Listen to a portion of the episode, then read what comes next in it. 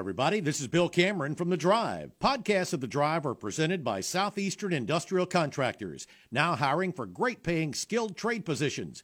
Call 334 209 6355 to learn more. Thanks for listening. Live from Auburn, the sports capital of Alabama, this is The Drive. The Drive with Bill Cameron and Dan Peck on ESPN 1067 and online at ESPNAU.com.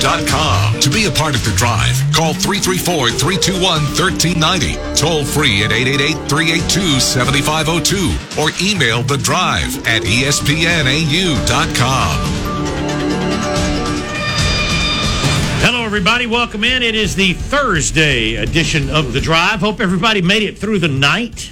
All right. I mean, it's uh, uh, what, what a difference 12 hours makes. 12 hours ago, it was like the beginning of the Wizard of Oz. scary, man. I mean, the tons of thunder, and I, I had unofficially, I mean, my unofficial rain gauge had five inches of rain in Yeah. it since yesterday. My neighbor left their garbage can open, and so I had an unofficial rain gauge through the garbage can, and it was it was full of water. So well, I, was like- I can and- tell you this: the- my pool day after was the low. garbage. My pool was low.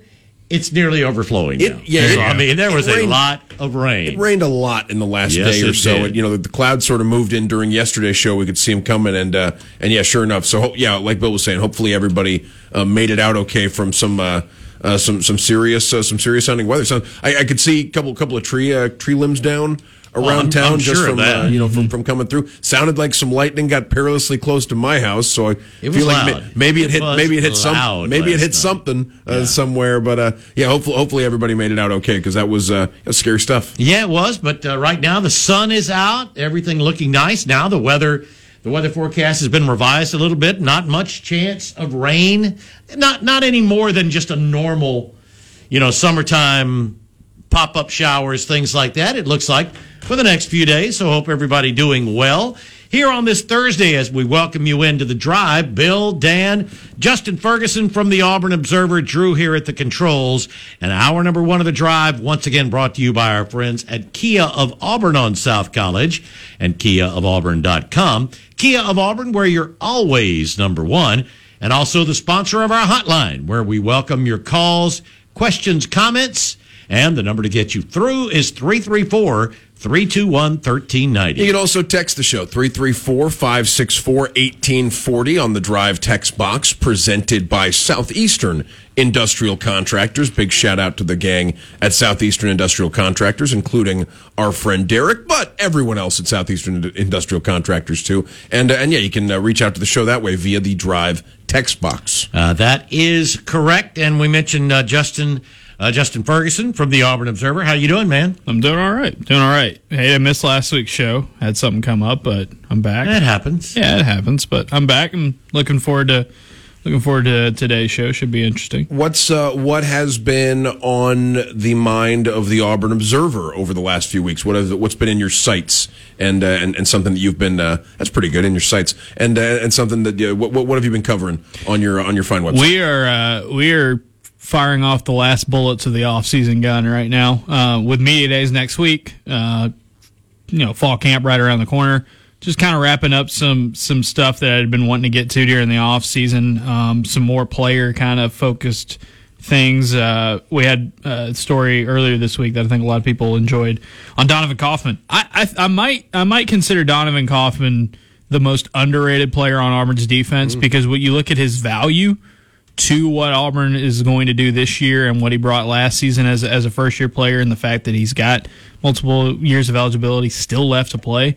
Um, And you know, could be- big big could- fan big fan of Kaufman. and could be a returner, right? Could be one of the uh, could could be the uh, the the the uh, returner uh, for uh, for either the, the the kick return or punt return uh, situation for uh, the uh, for, for the uh, uh, for the special teams Yeah. as well. I mean, yeah, the Donovan Kaufman ended up becoming a pretty pretty significant part of the uh, of, of the not just the secondary but the special teams uh, lineup last season. and played everywhere last season in the secondary. He didn't blitz a ton, but when he did, it was very effective. Um, he was pretty efficient in terms of just generating some some pass some pass rush on on blitzes. And then on top of that, um, he had the he had the lowest missed tackle rate on the team, um, which is pretty impressive for a guy is. who plays in space uh, all the time.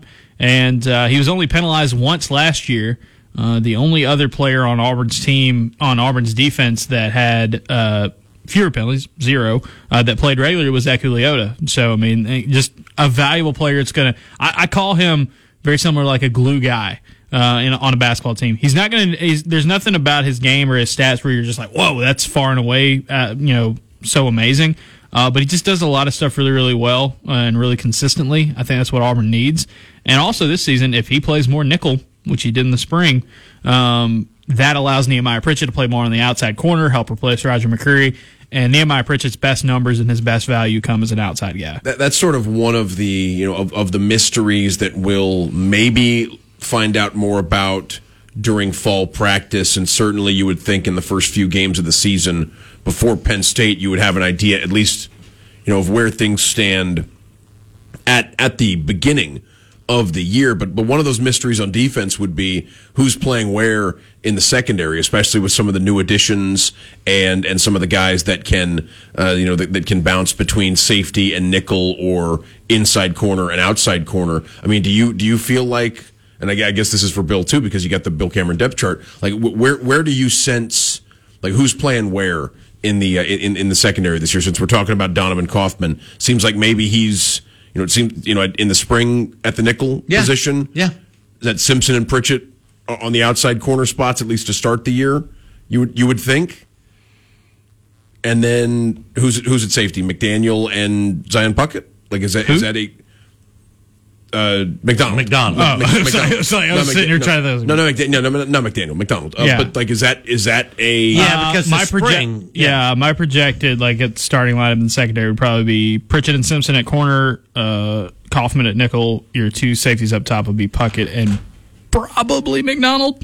That's probably. Probably. where I mean, you're you would expect him coming in. maybe a to Marquise be the Gilbert guy, if but- he has a really good Right. fall. Uh, that, that second safety spot, if if you're considering Kaufman as the nickel, um, as the main nickel, like that second safety spot's really interesting to me because I think your other three spots are pretty Oh, much locked the other in. the other guys are proven commodities. Is that where you would maybe work Wooden into the conversation? You know, for for Uh, that's where he worked himself Yeah, in. yeah, exactly. At, at, at safety. Yeah, I you got Wooden, Caden Bridges. I, I the one thing McDonald coming in is going to be big because obviously he has that experience, and then I think Gilbert, after getting his feet wet in spring practices, I think the fall is going to be pretty big for him as well. So that that that second safety spot is going to be very fascinating. Who would be in the conversation since we're talking about the uh, the, the secondary? Who's in the conversation behind uh, behind Pritchett, Simpson, and and and uh, and Donovan Kaufman DJ for, James. for snaps? You know, at Yep. corner and, Yep. and nickel. Yeah, DJ Jay James, James, 80 Diamond, uh, JD Rhym, Right. Yeah, I, I, all the in- all, all the double all the initial all, guys. all the initials. Yeah,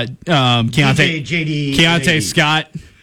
You know, Keionte Scott would be Right. would be The, another guy. abbrevi- the abbreviators. Yeah. Uh-huh. DJ James, it's like, you know, I always go back to something that uh, Kevin Steele said years ago that's always stuck with me when you talk about starters and, and, and defenses. It's like, we have 11 starters. On defense, we'd love to have about 18, 19, 20 guys we rely on. To me, DJ James is going to be one of those dudes that even though he might not be a quote unquote starter, you need three, like before you get into nickel, you need three really good cornerbacks to survive in the SEC, and Auburn's had that for years to come. I think that's why they went out and got James. Well, on offense now too. I mean, I think you're really seeing a, an approach where a team has a quarterback and then 15 or 16 guys, and maybe Yeah. more than that, depending on Yeah. how many receivers are involved in the passing game that are starters or play a starter's number of snaps. We were, we were saying yesterday, I guess moving to like, you know, some of the mysteries or things we'll learn a little bit more about offensively for this team. Um, you know, if, if the approach of five starting offensive linemen and then wanting two or three guys who occasionally pop in and get some snaps too to, to stay ready and, and, you know, so you can experiment with different combinations. I imagine that's, I mean, even if you assume there are seven or eight spots in competition on the offensive line, there's a lot of competition for those, for, for those seven spots and, and who's, who's working where on the offensive line. Yeah, there's going to be competition for the five, for the, Sure. the regular five on top. Yeah, and, and you want to have you want to have depth and you want to have flexibility. Yeah, the only thing there is like with defense, everybody rotates on defense. Offense, you don't really rotate o- offensive line or quarterback, so that's why it's always been a little different. But yeah, running back, wide receiver, you know, you get all that flexibility. Offensive end, line, yeah. offensive line's pretty fascinating this year because because of all the guys Auburn brought back. There's going to be like two dudes that don't start for Auburn on the offensive line have a who lot of They have a lot of experience, experience and and have been starters before at this level. So I mean, we, we were we were talking earlier in the week. Was it? I think it was Jason. It was just Mm-hmm. yesterday. So when we were suggesting like, i- if you had to, you know, the, the players you feel are in solid position for playing time on the offensive line right now, re- really solid position. You would think Nick Brahms because of Keiondre his- Jones. yeah, Nick Nick Brahms, Keiondre Jones, Killian. Because of the way he finished the year, you know, I, I think there's there's varying opinions on how Mm-hmm. I- I- how tight my- my Killian's thing grip is on left tackle. right, that my only thing about putting Killian in that top spot is because like at least with Brahms and Jones, like they've been the dudes and like they've been consistently. Sires had those opportunities because of injuries and shuffling elsewhere. Yeah, I mean those ta- both tackle spots are like I, I think you've got you've got options there between you know Troxell, uh, you know Alec Jackson, Zaire, as you mentioned. You can play a guy like Brandon Council at tackle if you need to. Like you know, Coffee. yeah, coffee. Like there's there's dudes that have played, and coffee's kind of the outlier because he hadn't played that much yet, but he has, but he is one of the older dudes.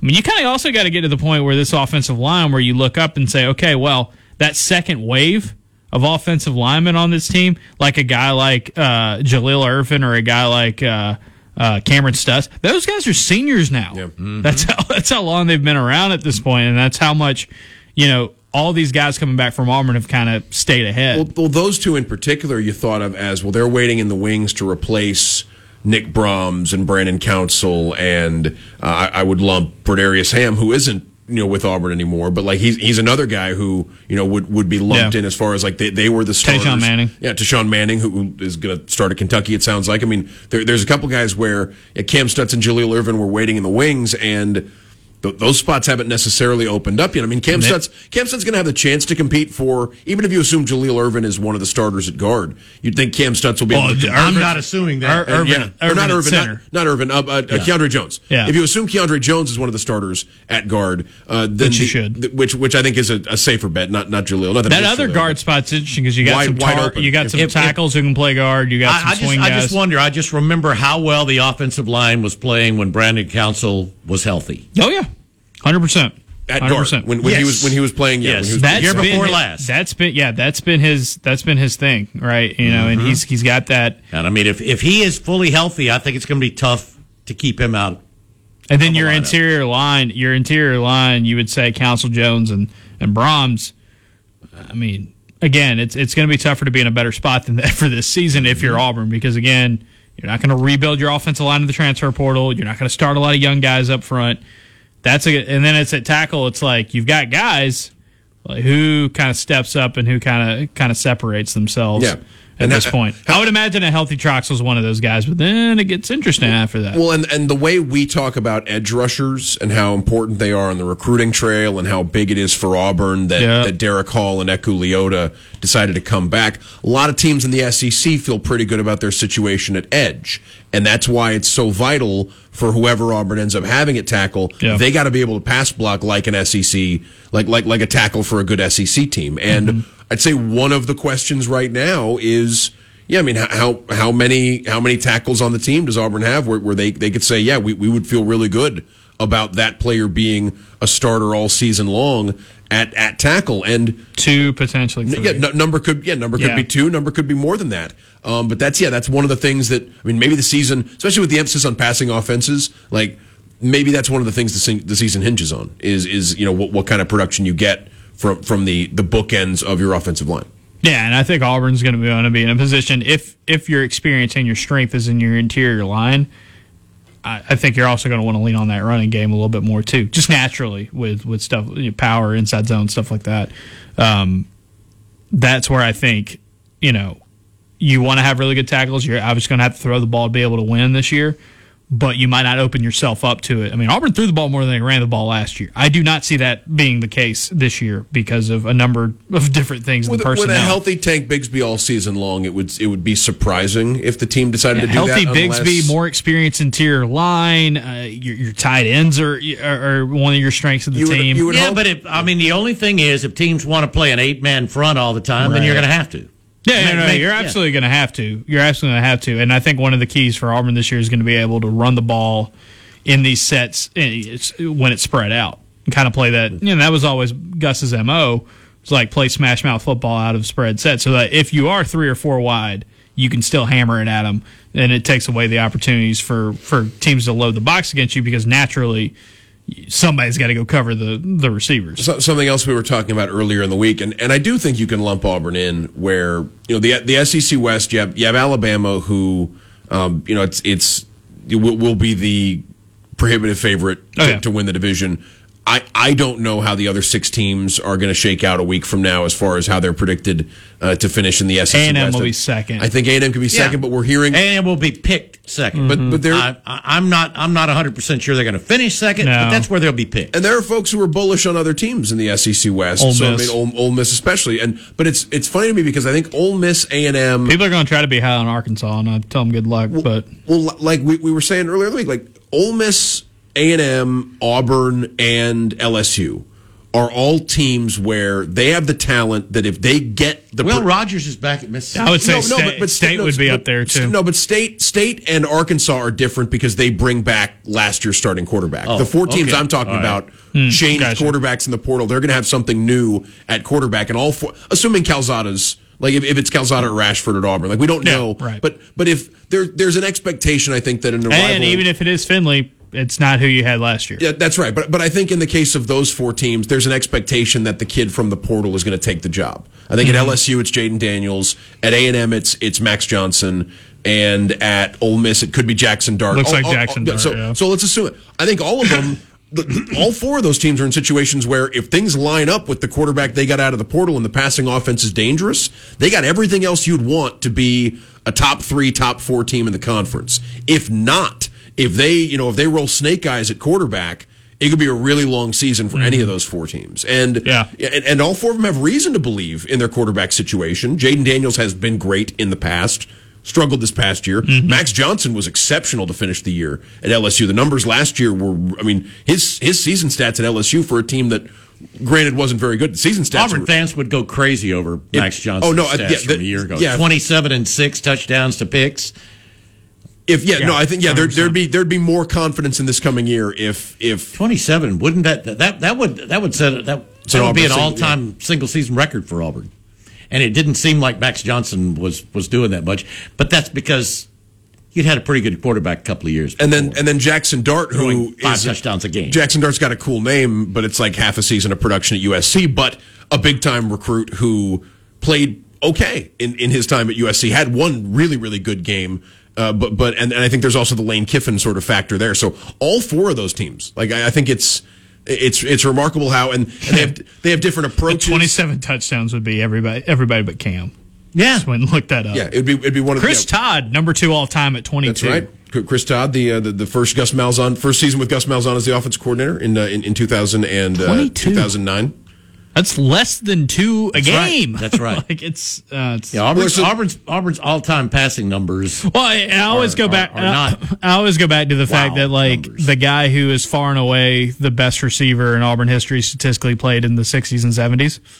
Like, like And- far and away. Well, Like, no, and, and it's surprising to think that I know the era was different, but Jason Campbell, in a year where he ended up being a first round pick for an undefeated team, didn't have more than 22 touchdown passes in, in that 2004 season. because he had two better Yeah, running yeah. backs with him, Two first-round running backs. Well, no, but, but guys even- that were higher higher Yeah. draft picks but as he, well. but he wasn't just handing the ball off in, in 2004. I mean, Auburn, Jason Campbell had a pretty good. I mean, you don't, you don't go in the first round handing, handing the ball off to people all, all game long. I mean, Jason was Jason was pretty good, and then Bo Nix in three seasons as a starter also uh, di- didn't. he uh, had, he had 2,700 passing yards that year. Which Oh, yeah, no, Jason was- fifth all, fifth all time. Yeah, J- Jason had. A, I mean, look, I'll, I'll go to the go to the mat for the uh, for, for the 04 uh, uh, passing game, but no, just 20 touchdowns, too. You know, get, getting back to this year's SEC West, it's surprising how yeah, all four of those teams, different approaches, different coaching styles, all of them, it seems like you know if they if they if they get it at quarterback, if they've got something you're afraid of, then they they could have a really big season. And if not, in in this league, they they could find themselves struggling week in and week out to to stay afloat. Uh, I, I just find this funny. Um, we talk about we talk about Zach Calzada's yeah at Texas A&M last season. He said 17 passing touchdowns. That would have been top 10 all time at Auburn. Yeah. Tied with Pat Sullivan. Uh, and he didn't, and, and, and he wasn't the starter of the entire season. Wasn't the starter the entire season, and his first few starts were rough. Oh, yeah, And then, as I wrote about a couple weeks ago, as soon as he the Alabama game from the Alabama game on, he was a different quarterback. And he, from the it was a Alabama game on, good- he was also nowhere near 100%. no, We we talked because about Auburn Auburn knocked him out. Well, and, Alabama, and those two Alabama, games, yeah, Alabama and those two on him pretty games well, that he too. lost down the stretch were after he hurt his shoulder against Auburn. credit to Zach. I know we're up against the break, but credit credit to Zach Calzada that the, the way he improved throughout the season because we I remember I distinctly remember us talking Well, he about was terrible No, in the Colorado game. after the Colorado game. We were talking about how you don't want to overreact. A and M looked like a team that wasn't going to win an SEC game. Mm-hmm. Like that, that's the the team the way that, and they won that Colorado game. But that game against a team that was worse than anyone on A and M's conference schedule looked like a situation. I mean, they they were getting outplayed for for fifty plus minutes against a a pedestrian S, a pedestrian Pac-12 team. And if that's how they were going to play, it looked like now you, you know it's it's like overreacting. Funny thing is, he was even worse against Arkansas. and he was even worse against Arkansas. Yeah. And and it, you know, it credit- didn't look good. It did not look good at all for them. And then he goes against Alabama and has the game of his life. And then from there, not an elite quarterback, but a pretty good SEC Sure. quarterback. Yeah, and like, and like I said, I mean, consider not very far off from what Auburn had at the peak of Bo Nix's experience last year. Yeah, in, in his in his first in his first time of getting getting a real opportunity and and playing not at 100 percent, I thought I thought he was pretty good. All right, you're you're right, Dan. We do need to get to break. Uh, just underway. Love for you to join in 334-321-1390. That's the Kia of Auburn hotline here on the Drive. Time to churn up some more yardage on the drive. The Drive with Bill Cameron and Dan Peck on ESPN 1067 and online at ESPNAU.com. To be a part of the Drive, call 334 321 1390. Toll free at 888 382 7502 or email The Drive at ESPNAU.com. Welcome back into the drive here on this Thursday afternoon. Bill, Dan, Justin Ferguson from the Auburn Observer. Uh, as as we're it's going to be a short segment coming up this time because uh, we we went a little long with that first one, but that's fine. We'd love for you to join in. Anything you want to talk about sports wise? You got any questions for uh, for Justin? I all right, Justin. I saw uh, Allen Greene's tweet a little earlier today. the NIL one. Uh huh. Yeah. All right. I got. I've got to ask you because that's the question people ask me, and I, I don't know. I tell them what I think. What is going on with Auburn's NIL? There have been there has been so many varying opinions that well Auburn Auburn's way behind. Oh no no Auburn's just fine. Um, Auburn's being outbid. Oh no no they're not. What what are you hearing? What feel do you get for this? Because this is it's very important. It's very important. I I think officially, Auburn, as the institution, as the athletic department, I don't know if they're necessarily way behind, but they weren't proactive in this in this fight. And I think there was a big feeling out process. Whereas you saw some schools be like, "Go, come out, guns, Jump guns right blazing. into it. Mm. Right. Yeah. well, Auburn has Miami and Texas A&M. Right. Auburn has always kind of taken the tact of, you know, they don't want to be flashy with it, especially with the school of, let's be honest, Auburn's track record and history with punishment from the. If anything comes down, if anything happens, they want to they want to be on the up and up, right? But you've got to you've got to play the game because that's where that's where things are going right now. And so I think officially Auburn is trying to play catch up, but I don't think it's necessary. Like you want to say Auburn, you want to say eh, is Auburn had been held back in recruiting because of NIL? No, they've been held back in, in in recruiting right now because of what happened earlier this year. Because of the fact they lost five games to end last season. That's why the only thing that's going to fix that is winning. But the NIL, all things being equal, if you can get back to that, you need to have NIL to compete with with everybody else. What I mean, what about? But I don't some- see Auburn ever becoming A and M or Miami in this. Well, no, but I mean, I, just not I just style. wonder about some of the things that I hear about Um, Auburn not being competitive with some other schools when players decide to go elsewhere. I I know of a couple of situations where there were guys that probably could have left Auburn this offseason and they are still here. Right. And NIL played a big part in that. Yeah, I mean, I, it, And that stu- that kind of stuff doesn't get talked about as much as, hey, we spent ten million dollars, or we're going to give all this to get the five star It does, quarterback. it does seem like there needs to be a distinction between, like, I, I think the NIL operation that allows Auburn student athletes to make money when they're performing well in their sport. Like that, that NIL operation. I mean, the fact that Suni I think in, Auburn is taking care of its players. Sure, and- I mean- but but Auburn is doesn't appear to be able to entice recruits as much as some other schools. Yeah, I'm not sure a They're not Suni as being as yeah. flashy. Like, I- like I'm not sure a Suni Lee or a Jabari Smith is held back in their NIL earning potential because they're at Auburn instead of or say a a Tank school Bigsby or a yeah, Colby Wooden you know, or yeah. someone Derick in a- Hall. in a- in a- Hall. But but that's not necessarily the same thing as the NIL operations that are playing a big role in recruiting and landing. Right. You know the the five and you know the four and five star the the blue chip index worthy college football players that are. You know, a- Mm-hmm. I also don't know how. I also don't know how many battles Auburn's been in where where that was the defining Right. factor. Something we've wondered about There've too. been a couple of guys. There's one in basketball.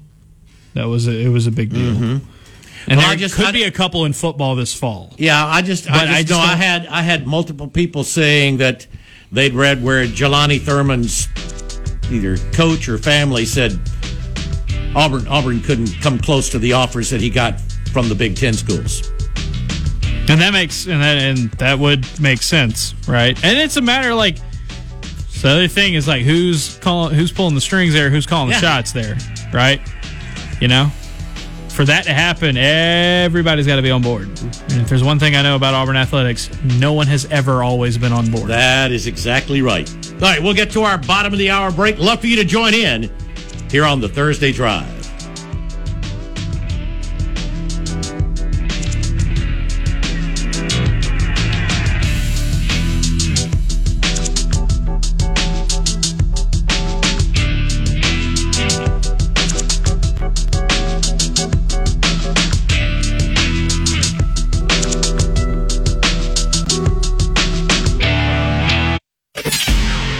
Now, more of The Drive. The Drive with Bill Cameron and Dan Peck on ESPN 1067 and online at ESPNAU.com. To be a part of The Drive, call 334 321 1390. Toll free at 888 382 7502 or email The Drive at ESPNAU.com.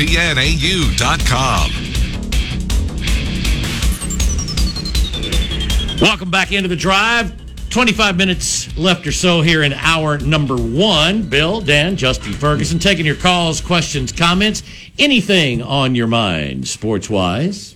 Sure, talk, talking about a uh, a, lot, a lot of different stuff. I, I suppose we should mention the Allen Greene uh, statement that came out earlier today. You know, regarding uh, encouragement of uh, you know encouraging the Auburn.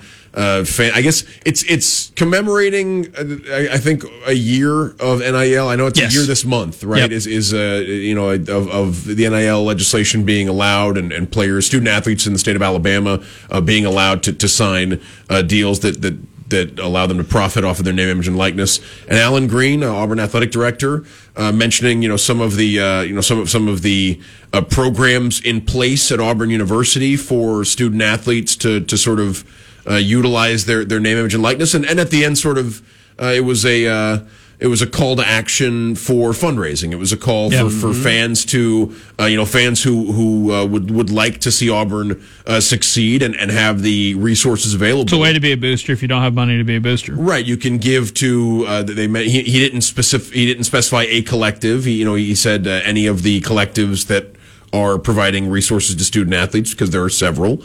And he also uh, uh, and he also mentioned the Spirit program, wh- which Auburn, I believe, implemented earlier this month. Uh, that's sort of a. Um, it's it's a Middleman. yeah, it's like a database for uh, for companies that want to hire an Auburn student athlete as an advertiser or as a as a, as a pitchman or a, sponsor or a, a spokesman, uh, potentially spokesperson, uh, potentially, uh, or or a. Um, I guess there's there's other fans who want to directly provide. I, I think there's even an option for that, like a like a tip jar sort of service where you can, uh, you know, you you can sponsor, uh, you know, an athlete like that way through the database. I haven't I haven't read all the the, the fine print, but Yeah. that was it was. So if you want to give money to Auburn, but you don't have enough for season tickets, you know, it's it's like And you any, want- Or if you've got anything left after season right. tickets. and and if you'd like and if you'd like that money, and you're not one and you're not one of the big movers. well, and if you'd like that But you'd money, love to lo- you'd love to be one. But and if you'd like that money earmarked to a specific student athlete, wh- which I, which or I a think is something. specific, program. or specific sport or position within that sport or whatever. Yeah. you know. Or, yeah, I, but I, but I believe the I believe the Spirit program even goes as far as to say you can, you can earmark that money for a specific like defensive lineman makes a sack. I think you can say, hey, great job, twenty bucks. I don't know exactly what the rules I are. I don't there. know about that one. But- but I I don't think, know you know, that it's quite like that. But no, I think it, I think it'd be one of those things where it's like, hey, we have this money here.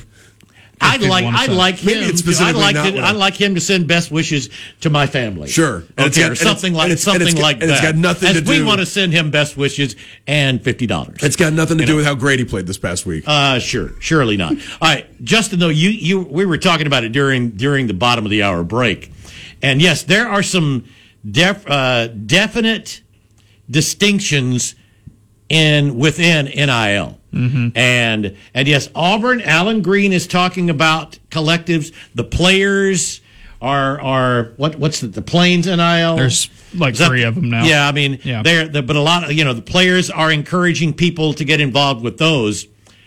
But let's face it, uh, at least as far as I can tell, those aren't competitive with the the the big big money folks that want to get involved in NIL. That seems to be um, the the thing that's driving the schools that are bringing in the guys that are that are uh, you know some of some of whom are are very happy to let people know that they're going to be set for life. I, uh, I've I've explained it like this. There were, you know, Auburn right now is trying. I don't know if they're necessarily playing catch up as much as they're trying to advance with what's going on. When NIL became a thing, let's remember what NIL was supposed to be. Players can get paid by companies and businesses for their name, image, Name, and likeness. image, and likeness. That's what NIL is, right? And I think there were a lot of schools, Alabama, Auburn being two very obvious, uh, very obvious examples of this, where they were not at the forefront. They were not at the bleeding edge of all this stuff. Because I think there were a lot of schools that looked around and said, "Hey, we will do this. We need to make sure we're playing by the rules." Mm-hmm. And then they looked up and they saw what everybody else is doing, and like, "Oh crap, there are no rules. They can't. There's there's there are no rules. Yeah, what it's- what it's Miami not- what Miami and Texas Yeah. A&M are doing, there are no rules, and so now you're trying to play play it up, and some are fine with that. Some want some want to go ahead and spend that big and get that big. I don't think Auburn's one of those places. I don't, and But I they're don't- trying to it's adapt. crazy that this this and and people are people are going to turn it off right as soon as they hear me say this. I don't know that Nick Saban wants Alabama to be that. No, they don't. They don't. Nick Saban. Nick Saban wants. Nick. Saban wants it to be the way it was, but Nick it's not going to be. Nick, Sa- eh, but it's always the thing with Nick Saban. It's this A and M thing. It's the thing with offenses. It's the, Nick Saban says, "Hey, I personally don't believe this, but if we're going to do this, I'll. All right, we've got more resources than anybody else, and we'll just pull. We'll just pull it to our, our advantage. Yeah, no, I. What Nick Saban wants to do is say, "Hey, you come here, you play football here, and then in three or four years, you're going to be playing in the NFL." That's their whole pitch, And- and you- are going to do a and lot of winning and a lot of you're going to get a lot of winning and a lot of training and development in the process. Well, what did That's he do what last they want to year? do. What did he do last year? He he, taught, he he let it slip out that Bryce Young was going to be making a million dollars before he'd started and before he was a Heisman Trophy winner. And that but was was kind of the- but it he was- was already there. That- that's what I think Nick Saban. That's what Auburn were thinking is we'll get him in and then we'll Bo show him Nix how we can take good care amount of him. money Right. last year in NIL, but he he got it because he was the quarterback at Auburn. Right. Not, because, he could be was the quarterback a highly. Yes. highly regarded prospect who Auburn was hoping to get in. and not every recruit, not every big name recruit is swing. Like so, I I said this earlier, and again, I'm not an NIL expert, I'm not a recruiting expert, but this is just kind of how the feel I have of it. If Auburn is in the hunt for for somebody as a recruit, and NIL and maximizing NIL value and money is the most important thing in the world to them. I don't think Auburn's going to win very many of those battles because there's always going to be somebody who's going to be willing to spend more. Uh, And that's just not what Auburn's doing at the moment. Like, that's not their vibe. And whether that's right or wrong, that's not the strategy. Now, I don't think Auburn is going away from it. I don't think Auburn's saying, like, well, we're not going to do NIL or anything. It's not, it will keep them competitive. But I'm again, if this is like to use the to use the old phrase, if this is like a wide open bidding war, you know, and go a kid Auburn's, going to the Auburn's highest gonna bidder, set limits. yeah, is what feel. yeah, they're Yeah. they're they're not gonna they're not gonna just. It's not unlimited for them, right? That's not Mm-hmm. that's not their thing. That's not that's not where they're at. Uh, uh, you know, as and and another thing is is that there's these free spenders, these ones that are going crazy. There's not very many of those either, What I wonder, and not is, every kid cares will, about that stuff. Will will uh will in Or it's in their a few ye- in a few years will those will those folks still be spending as freely? no, I, I don't wonder. think so. Yeah, you wonder if the novelty of the you uh-huh. know the, the floodgates opening now. It's a bad okay. It's a bad investment. Yeah. it is. There's oh, no oh, the gamble you're taking is There's is no guarantee. astronomical. You know, Like, I, I look, would- when- I would say the gamble. when people played paid players under the table when this was all happening Yeah. bagman and all that it's like yeah it's a risk and and and only a select few did it. Now you're opening it up where it's saying hey anybody can do that and also hint hint it's illegal don't worry about it.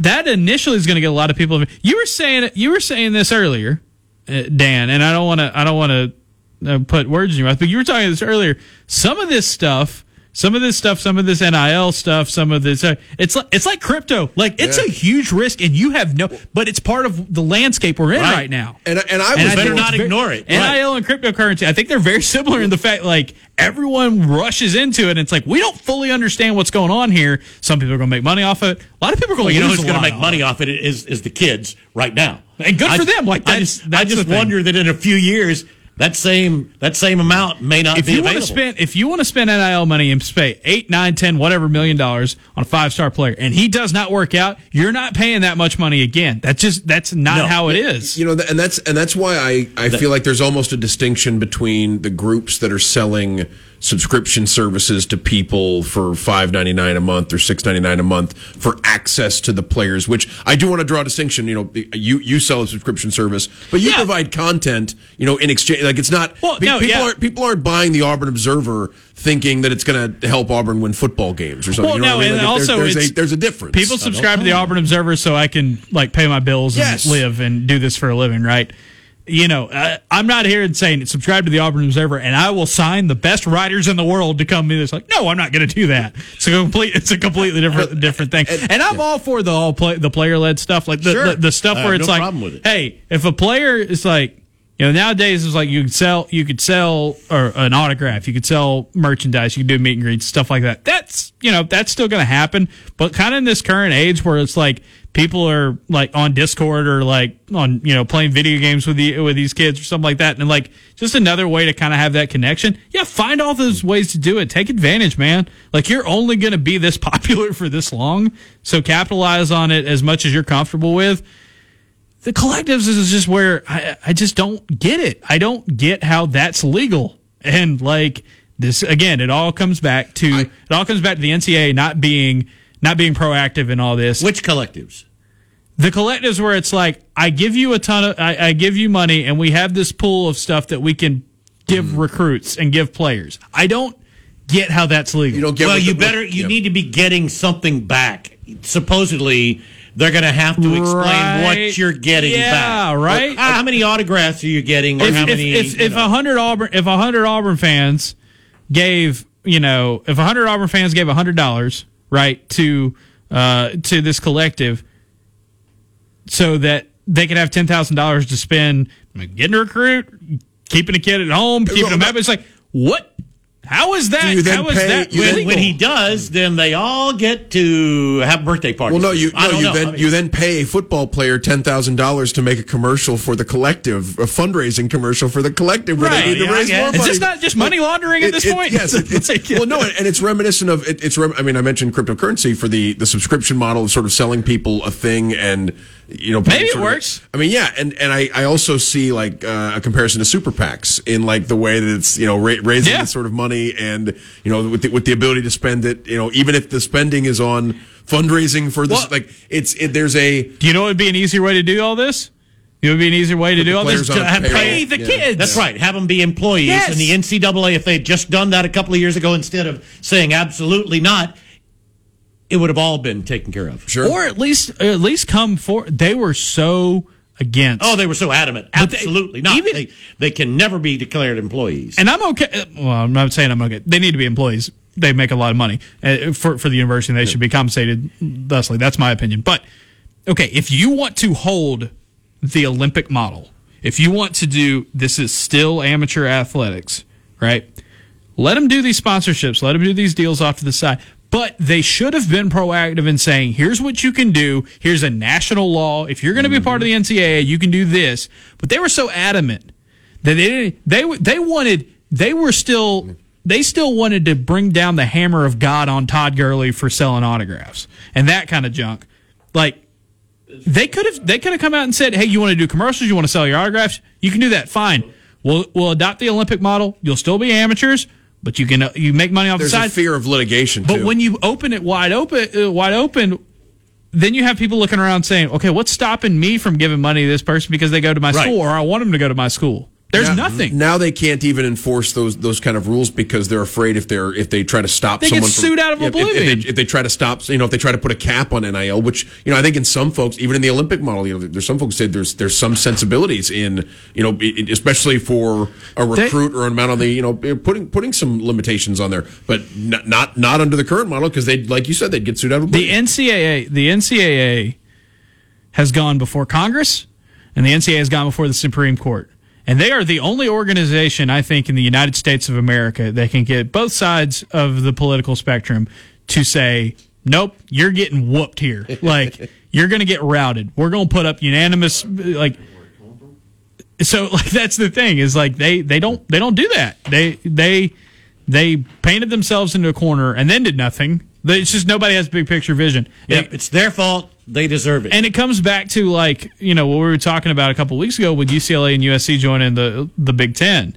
We can talk about NIL ruining college sports and all that, but it's like one of the big things that's kind of ruined it or changed it forever is all this conference realignment, all this TV money stuff like that. And what what's the reason behind that?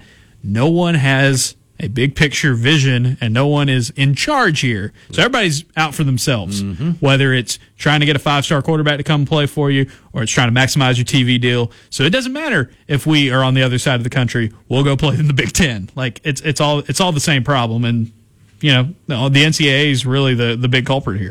We need to get to our final break of hour number one. Dan, hang on. You'll be up first when we come back here on the Thursday Drive. Let's get back to the drive. The Drive with Bill Cameron and Dan Peck on ESPN 1067 and online at ESPNAU.com. To be a part of the drive, call 334 321 1390. Toll free at 888 382 7502 or email the drive at ESPNAU.com. Welcome back in. Final segment of hour number one of the Thursday Drive with Bill, Dan, and Justin Ferguson. Let's get to the Kia of Auburn hotline. And Dan is up. Hey, Dan. Hey guys, um, I was just going to talk about uh, something that seems really cool. Uh, you know, you guys, I wouldn't say y'all started it, but y'all jumped on board when y'all started doing interviews with Shenker and then uh, Jasper, and then you had uh, Sonny DeShare on there. Yeah, we And got something for it. Yeah, I mean, it, it's great for, from a fan's perspective to hear from the player's mouth, you know, what's going on. And then there's a new one that's that's come out. I'm I'm I'm guessing y'all probably have seen the that some of it's called the War Report or uh, Building Report, and they they've interviewed like four or five players, and you know they'll be like a 30 to 45 minute interview. And you can get such amazing information out of it. I mean, you're hearing it from the player's mouth, you know, about who's working out the hardest, how the team's looking, you know, what players are the fastest, you know, how did they come to Auburn, you know, and, and I mean, it's just for fans that in recent years, especially, have been starving for information. I mean, we just are hoping to hear anything, you know, it's like uh, amazing. It's just a great idea. And I, I know the players are probably getting paid to do those interviews. Oh, they Oh, definitely I don't know how much- Absolutely. but uh, but it's a great way. Like if you if for I mean to come up with that idea, you know, it, you know if a player won't, you know, is, is okay by the coaching staff to come talk, and then they go in there and it, it, I don't know how much they got paid, but if, if somebody says, hey, I'll give you a, a thousand bucks for an interview, I mean that's a great way to do the NIL thing and give all the fans what they really want to hear is information. Yeah, and, and, I'll, I'll say this as somebody who's covered, you know, football, especially here for for the last decade, like access continues to kind of shrink and shrink and shrink and shrink as coaches and uh, more importantly athletic departments kind of tighten their focus. And the, the the ones that ultimately lose out in this are the fans right? You don't get to hear that kind of stuff anymore right as much. And so when access shrinks it hurts the fans. But what NIL has uh, has opened it up for guys like Bill and Dan for others who who do this is that you know you get these sponsors or you find ways to get it so that the players who are spending extra time doing these interviews because they don't i mean if they go talk to at a press conference they don't get paid for that they don't they don't do any of that but you know And that is that is name, image, and likeness. I mean, that's for Right. for And- for them because they're not just they're not just interviewing somebody you've never heard of at the bottom of the depth chart either for thirty or forty five. and and you can be the most strict and the tightest you know uh, SID department in the country, and you can limit access and limit focus. But the one thing you're not going to do is if somebody's willing to pay an athlete, you're not going to tell them no. Right. because you don't want to have that reputation. You don't want to have that. So, absolutely, it's a great thing for fans that you can have that access. I wish that access could have been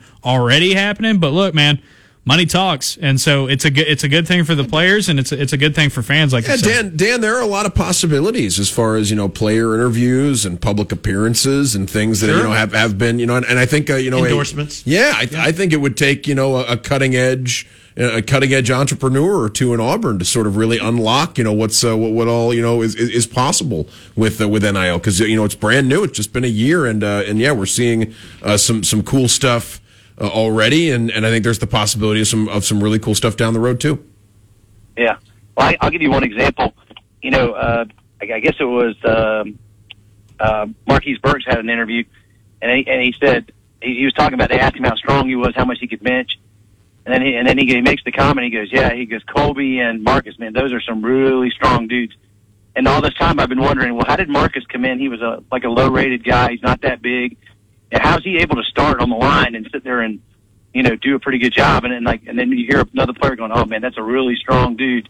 It's like, you know, it's like just little bits and pieces like that are, are just like tons of enjoyment for for most of us who are football junkies or or basketball junkies or anything. I mean, we just, like I said, thanks, appreciate it. Appreciate the call, Dan. Yeah, sorry, we, we are up against our top of the hour break. Great stuff, Dan. Yeah, we'd love to hear from you. 334 321 1390. We're halfway done here on the Thursday Drive.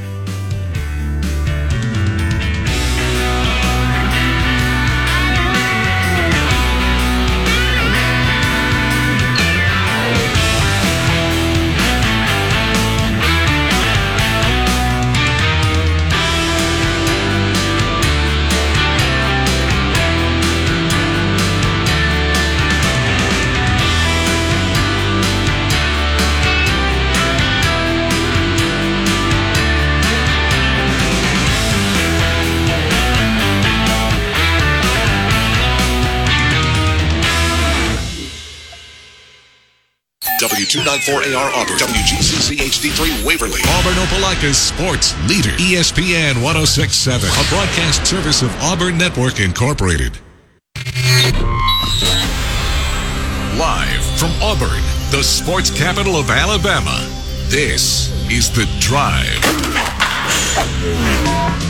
The Drive with Bill Cameron and Dan Peck on ESPN 1067 and online at ESPNAU.com.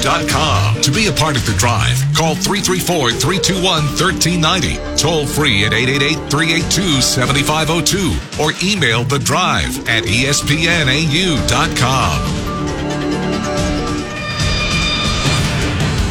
Welcome in. Hour number two of the Thursday Drive. Bill, Dan, Justin Ferguson from the Auburn Observer, Drew at the controls. We'd love for you to join in here in hour number two, which is brought to you by the good folks at the Orthopedic Clinic. Do I need to say it again today? I'm still going next week to the Orthopedic Clinic. No, things have not just magically gotten better, but they're. I'm counting on them, and I, I know they can uh, they can help me out. New Orthopedic Clinic, East Alabama's go-to center for orthopedic care, with locations in Auburn and Opelika. Got one. Got an appointment at the Auburn location next week. On the web at orthoclinic.com, and we'd love for you to join in uh, here in hour number two. And how can you do so? Well, you could call us on the Kia of Auburn hotline. Kia of Auburn, where you're always number one. And the number to get you through is 334 321 1390 or. You can also text the show 334 564 1840 on the drive text box presented by Southeastern Industrial Contractors. You know, something I'd love to toss out there uh, is, uh, and, and we'll, we'll, we'll talk it, uh, we'll talk about it too. But, uh, you know, if there's anything for our listeners as far as, you know, something they really want uh, asked of Bryan Harsin or Tank Bigsby or Derick Hall or John Samuel Shenker. Like I, I, I mean, I have some thoughts of my own as far as you know what I'd like to ask those guys. But if someone you know has, has an idea in mind of a, of a question, I think especially for Harsin because uh, he because he, I mean he's had he's had a couple opportunities uh, to answer questions uh, th- this offseason. What, what what has he not been asked that you would like to hear him answer? No, you know, I just just sort of the you know the at, now now that he's spent a year you know within the Auburn program, like what's you know what what has he uh, you know what, what's what's he learned? You know what what is you know what what what has he figured out?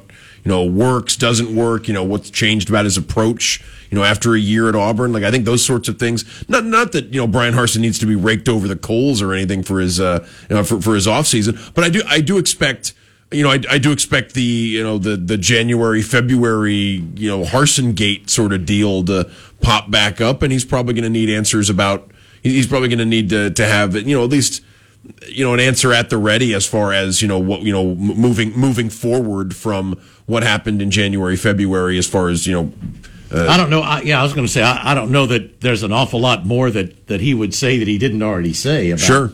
about that, but yeah, I'm, I'm, well, sure, I'm sure. Yeah, I'm sure that. Well, it's the that's questions where, aren't done. Well, that's where SEC Media Days come in, comes in, right? Because everybody in Auburn Everybody locally has had their chance to ask Bryan Harsin and talk to Bryan Harsin about this. But the, what, what's really important is that we go to SEC Media Days, and some dude who covers Texas A&M can ask a yes. question of Bryan Harsin about his job security.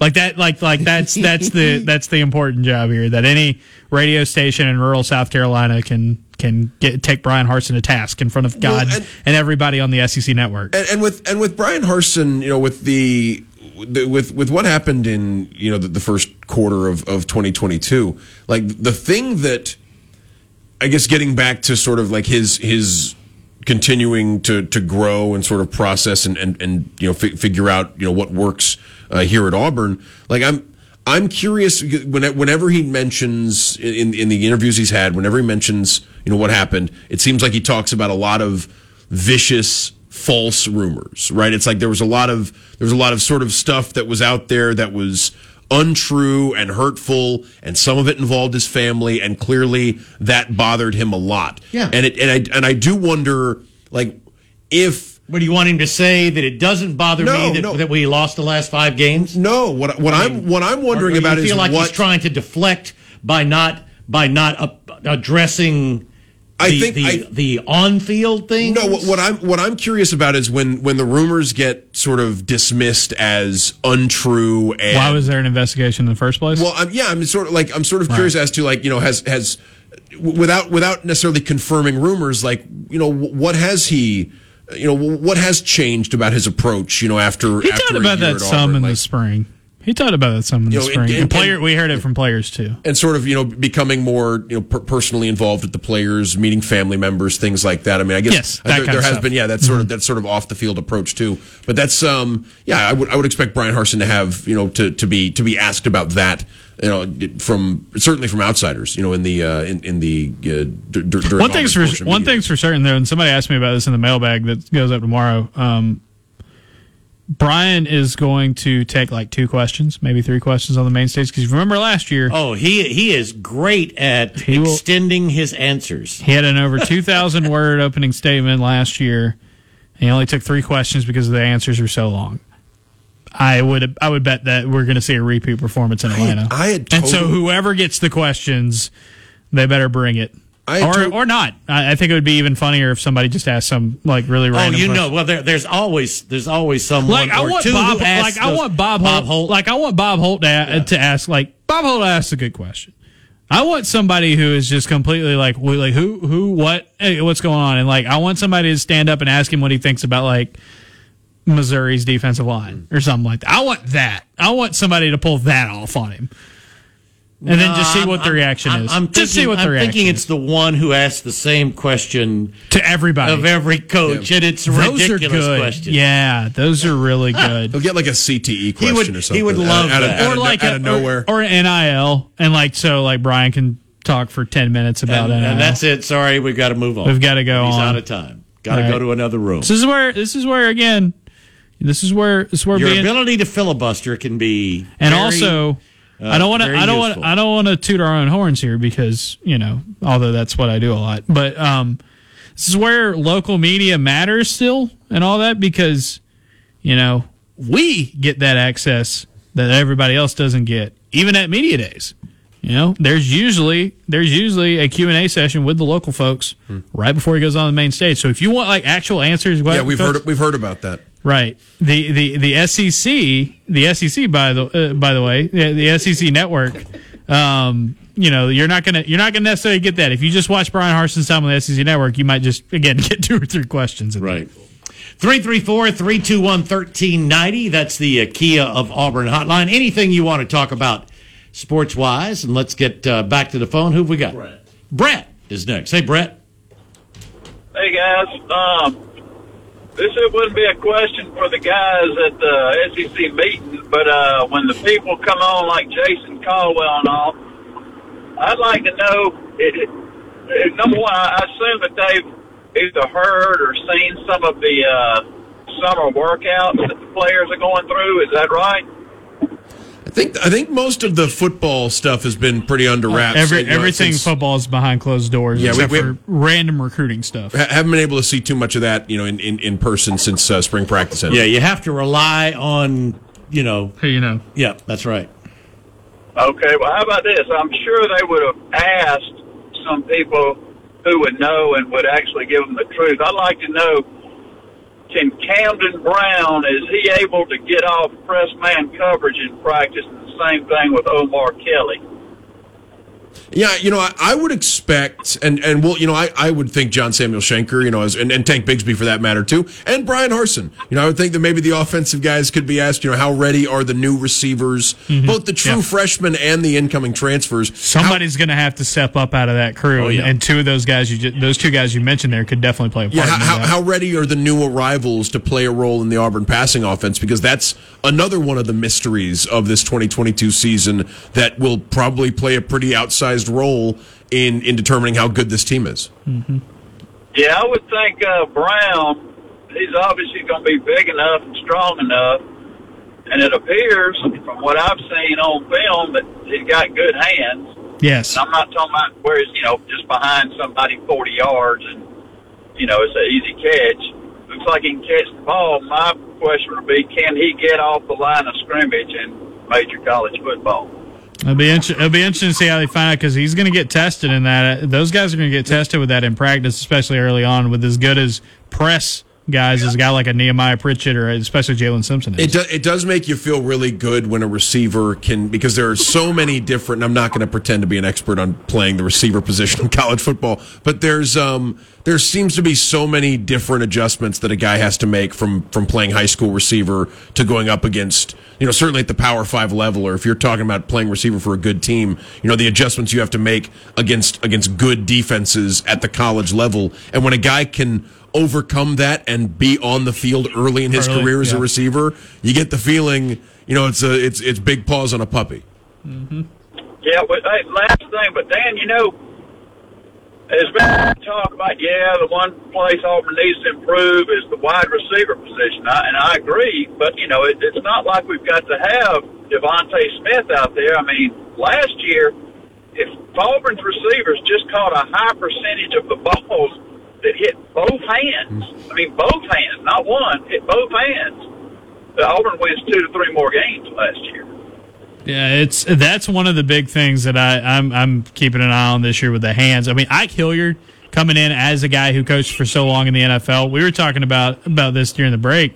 You know, I think Bill, you mentioned is like if you've coached that long in the NFL, it, you know, it, it ain't because you're a recruiter. No. you know, it, it's because. Tech, it's all technique, technique. How do I get professional athletes to be better? Yes. Right, And I, you know, and, I'm, and so that's got And that's going to be a, that's going to be a big priority for them. For and I and I caution people like don't read too much into coaching trees just because a guy worked for somebody else or played for somebody else. That doesn't mean you're getting that coach. But if you coach for the Pittsburgh Steelers, a wide, wide No, receiver, you're going to be I'm in a going, good spot. I'm going back even further. You know, give give me a guy who spent a couple years learning passing offense around Steve Spurrier. More as, than a You know, couple, more, yeah. more than a couple as as one of the great Florida Gators receivers ever. I've heard Ike Hilliard say some things that remind me of of things that sort of are, are philosophically Spurrier esque about uh, about uh, about passing offense, and that's uh, yeah, that's that's a good sign for a receivers coach. All right, guys. Y'all have a great day. Appreciate the call, Brett. You can uh, you pretty, can pretty join good us coach. Pretty good coach on the Steelers too, though. To your point. To your I'm just point, saying, it's like if you look at the the last decade of the Steelers, they go and get guys in the third or the fourth or the fifth round and turn them into like Pro Bowlers. And like he was part of the he was part of a line of receivers coaches uh, with the Steelers that have done great work. I mean, that's the thing about you know in Roethlisberger's career, like he didn't have a ton of like just like superstar receivers Oh, here- that were superstars when they brought him in. Right. No, they they they develop him really really well, and he was part of that. And he had he had some good had some good stints of Washington too with some guys like that. yeah, I, I want to see Ike Hilliard's Pierre Garcon. you know, Ike Hilliard's impact on, uh, you know, on, on that receivers room, you know, and, and how apparent it is early in the season. I don't believe have have we spoken since since Auburn. Speaking of receivers, added uh, Carmelo English. We have not. I didn't think so. I think talk yeah, because well, because Bill was in Bill was in Pensacola, and then you uh, you were out of town uh, Yeah. last uh, last uh, last week. We didn't we didn't have you. Uh, on He last committed week's on the fourth, yeah. So That's yeah. right. He did. So I mean, Auburn has gotten Jeremiah Cobb and Carmelo English, but I mean, yeah, let, we can talk about Cobb in a little while. But I'd lo- I love your thoughts on Yeah. On Carmelo, uh, another you know local product, another Guy another in the long, man, a long line of outstanding receivers from Central. Yeah, and uh, so talking about that. Carmelo English as a junior broke the single season records at Central Phenix City for receiving yards, receiving uh, touchdowns, and receptions. If you do that at a place that had Justin Ross and EJ Williams recently, and they've got a history that goes even further back than that uh, at wide receiver, you've done something. I've watched him play several times. I've covered a few of his games. Um, the thing I like about Carmelo English is that he is one of the most high floor wide receivers I think I've seen coming out of high school in a while. This is a dude that is just as consistent as they come. He's one of those guys that, you know, in high school, you can find a kid that's taller than everybody else, that can run past everybody else. English isn't either of those guys, but at a 7A level, he's one of those dudes where, uh, you know, Patrick Nix made it really simple last season for them. Is like that dude's got to be touching the ball seven, eight, nine times a game for us, and I think that kind of is how he translates to the college game.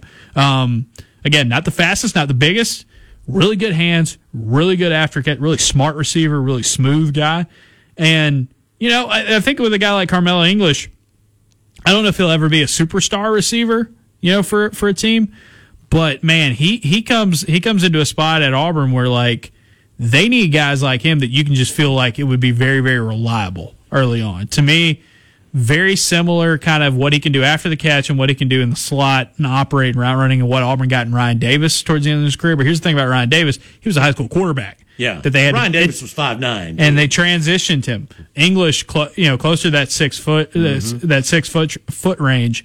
But that very much, very much one of those things is like, you know, you don't have to. He's not. He doesn't have to go deep every time. He doesn't have to posterize players left and right. Although he has a really good catch radius, it's just give him the ball, let him let him go to work. And honestly, Auburn has not had very many of those receivers in these last few classes. They've gotten a lot of projects. They've gotten a lot of dudes that are like physically there and like, well, maybe it'll work out. I think he is very smooth and very polished for his age at wide receiver, and it's been a while since Auburn's gotten a guy like that. 334 321 1390. We'll get to our first break of hour number two as uh, we continue here on the Thursday Drive. Now I can talk about Jeremy. You're live on The Drive. The Drive with Bill Cameron and Dan Peck on ESPN 1067 and online at ESPNAU.com. To be a part of the drive, call 334 321 1390. Toll free at 888 382 7502 or email us at the drive at espnau.com. Welcome back into the drive. 18 minutes after 5 o'clock here on this Thursday afternoon. Bill, Dan, Justin Ferguson from the Auburn Observer. And, uh, yeah, Justin, before we uh, uh, get, get your thoughts on Auburn's uh, other pickup lately, uh, tell everybody about the Observer. Yeah. What you what you know what's what's uh, up there now. What you've got coming up here. Obviously, media days is going to be a Media big days will be big next week. Yeah. So this week uh, we talked about the Donovan Coffin story in the first hour. Um, I also did a story. It was really off season. I went back and looked at every major team Auburn basketball and Auburn football has never played before and tried to rank them like, hey, who would be cool for Auburn to schedule next? Notre Dame. Notre Dame in both sports, actually. They've never Yeah. played Notre Dame in basketball. They've never played Arizona State in either sport. Is that crazy? and they've never played, there was a third one. Iowa? Iowa. They've never played Iowa in either sport. I knew Um, Auburn had never played Notre Dame. They've never in played either no- of, of the big ones. Yeah. Um, so Auburn is you can check that out. Did a podcast today with Painter where it's our third annual draft, which is what we do is we take the Auburn roster and we each draft an offense and a defense going back and forth, head to head, snake draft style. Kind of our way to talking through the draft or through the roster. It's our way to kind of rank players and kind of where we feel about them. Uh, tomorrow's a mailbag. It's a big, another big one and uh, we'll have a podcast over the weekend where we'll talk about a lot of the, a lot of the news of the week. I wonder. I wonder in in that in that format that you guys have because I, I do think you should switch to a Greystone draft style format. But uh, you know, but in the uh, in the, Yeah, I would I would know how I would know how to I would I would know how to run that. nobody else would either. You'd, have, you'd have to get Bill Cameron. to, uh, you'd have to get Bill to write write the names on the board. On the board, yeah. But but the um uh yeah, I mean I, I think there's there's a couple different was was there any any real you know without tipping your entire Mm-hmm. hand any real surprises from that uh. Uh, I mean, from from that draft for, for you and Painter, any, anybody that you thought you know people would be surprised at how early uh, you you were. All right, who was them the, off board? second offensive player drafted? The second offensive Yeah, player, because I'm wildly guessing Tank would be Tank. first. I had Tank one. Calzada. I had Tank at one overall. No, Calzada came later. Um, I think Painter. I think Painter had the second pick on offense, and he. You know, we were heavy defense early. Um, I think Shenker was the top Okay. one for him.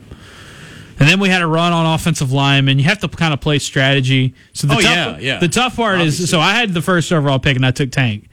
And so snake draft, and we and so Painter got two picks off of that. He takes Derick and Colby, and I'm like, all right, well now I got to go get defensive lineman now. Yep. Uh, but it, it all worked out. I think he beat me though. He did get Calzada. See, I would play it the other way, where, where Painter's done taking defensive linemen, so you can wait because he's got Derick and Colby. Like you, you But could- he's not. He can, he gets yeah, two you more. could, you could get two more. But if you- you know, he you- takes Marcus Harris and Eku Leota, I'm done. no, you just take all the quarterbacks, see what he does then. Yeah, we did. We did. We did. We only took one quarterback each, though. So uh, I got, he got no hoarding. Calzada. I I had Robbie Ashford.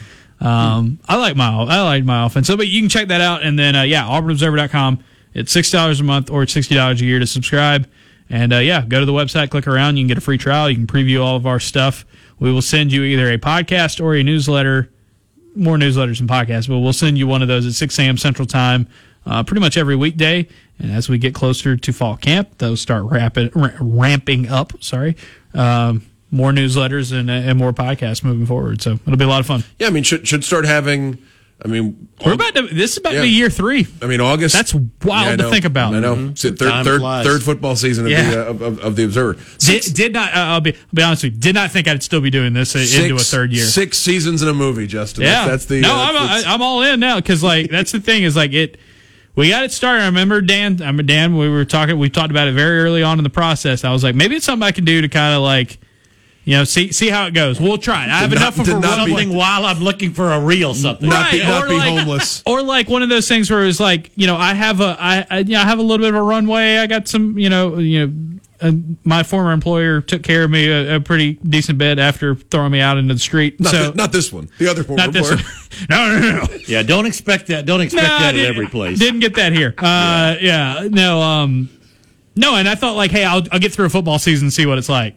And then by the end of that football season, I was like, shoot, why, why get a real job at this point? I can just do this. Um, so, but yeah, auburnobserver.com. Check it out. Uh, we're going to have a lot of stuff uh, next week. And I think with a, especially in August, when I mean you go into a season, and maybe it's just the, maybe it's this maybe it's a normal number of question marks on a football team, but I feel like going into this year, and, and maybe it's because you're going to have new faces every year through the transfer portal at Yeah. different positions, where where even if you have a veteran player, it's not a veteran player you saw last year, so there's a question of what really you know how he's going to fit in Well, and how he's. I mean, Uh, you know, honestly, I, I feel like Auburn has fewer questions than, than a lot of other I think their going questions are bigger, but they're not as many. Yeah. I, don't think there are as many. I think that's probably fair. I th- I'd say there are there are spots on the roster that are huge question marks, but there are other spots on the roster where you feel like you've got you, you're in excellent position with the veteran talent you bring back. I think you have just like one small question mark, maybe two at on defense, and then you've got a couple of big ones on offense. But then the rest of it is just like, all right, how much do these guys? Because you know who it's going to be. Mm-hmm. It's just going to be a matter of how much better they get, how much they, what do they look like? is is linebacker a question because of Owen Pappoe and, and sort of like what it's a know, small question. yeah like that, that that would be to me because you lost you've lost veteran players You lost two really good linebackers. And I mean, and, and usually, and usually you had someone, right? I mean, when you think about uh, uh, Deshaun Davis leaving, like you had linebackers that, that had played a lot, waiting in the wings, you know, re- ready to step in. I, I think maybe it's you. You have less experience going into the season at linebacker, even with Owen Pappoe returning, th- than you than you've had in Oh, yeah. recent years, which you know could be but you got talent. but you have talent and you have you know, every, everything around the linebackers seemingly works out with the defensive line and the uh, especially and, the edge guys and the, and the edge The yeah. defensive line and the oh and you know I don't want to sidetrack whatever you guys wanted to talk about for this segment, but I, I did have a question in the mailbag about the defensive line rotation. How Auburn didn't really do that as much last year, and what they think. I think they have an opportunity to be deeper in their defensive line rotation this year because I think the moves they made in the offseason are setting themselves up for that. You know, you did lose a lot of guys in the portal on the defensive line, but only two of them really played. You know, and JJ Pegues and Tony Fair. And and you got you got something back from the portal. You got two transfers from the portal. Uh, one in Jayson Jones, I think, is going to be a big time player for Yep. you. Um, you get Jeffrey M'ba. You convince Marquise Robinson to stay home. And then, like, yeah, Marquise Burks came back, and I like he had the opportunity, but I didn't know if we were necessarily sitting around looking and thinking like, "Well, Marquise Burks will definitely be back on the 2022 No. team." Like, and that that makes a difference. So, I think they'll be able to rotate a little bit more. I mean, Auburn Auburn's in good shape. Their defensive inside interior is good, um, and the fact that you bring back two your two most snap defensive linemen definitely helps. As your usher, it's just like they just got to stay healthy. You know, just I- What, what are your and all hold the right, rope. let, let's let's stick on the defensive line for a second. What are your thoughts on on Jeremiah Wright back to defense? I, you know, I, I'm surprised by it. Really, um, I I have I had heard um, right after that move was made. I had asked around to a couple people who would who who had kind of had some more insight on this. And apparently, the thought was that Wright. It's kind of like a. Kind of like the JJ Pegues situation again. It's like they felt like, and this is you know Wright.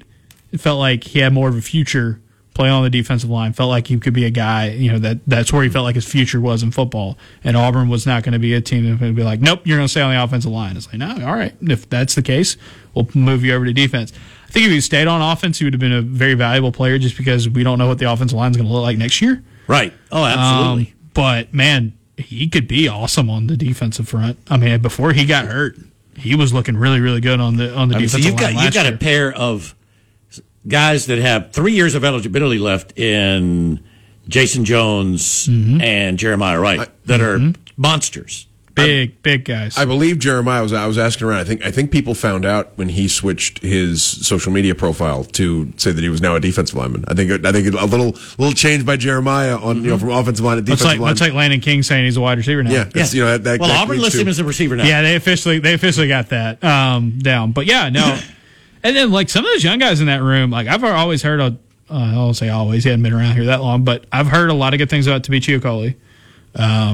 I keep forgetting. got a ton of depth, man. I keep forgetting. Jer- Jer- uh, Marquise Robinson's huge. It's Like, like Zykeivous Walker has been in the system for a couple of years, and I he mean, took a big step back in his in his snap count last. Last year. Yep, he did. and um, and, but, see but, st- but That stay. he's got the opportunities. guy's a big athlete. There's no question.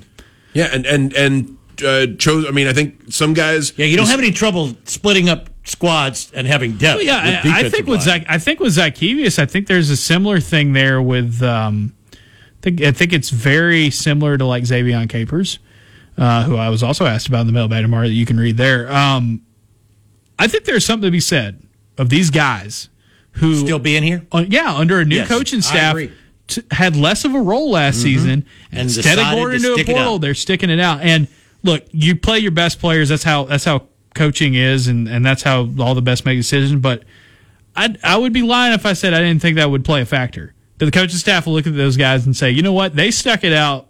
And they get a, they get another opportunity, and they might be able to take advantage of it, right? I think Zykeivous Walker's in the very very much in the same boat as um, as a guy like uh, as as a guy like uh, uh, Capers is, and looking at looking ahead even further, I don't know what his role is going to be like this year. I wouldn't be surprised if he sticks it out if a Desmond Tisdale's like that as well, because he's not he's not one of those juniors that you're talking like an inside linebacker. Everybody's talking about um, Cam Riley and Wes Steiner. Obviously, he's the third one of there. But he's also one of those guys that, like, yeah, there's got to be something to be said of dudes sticking it out. Like, because they don't have to anymore. right.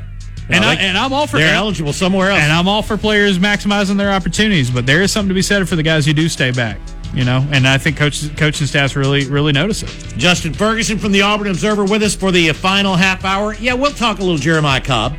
Get uh, Justin to give us his thoughts on him as well. You can join in 334 321 1390 here on the Thursday Drive.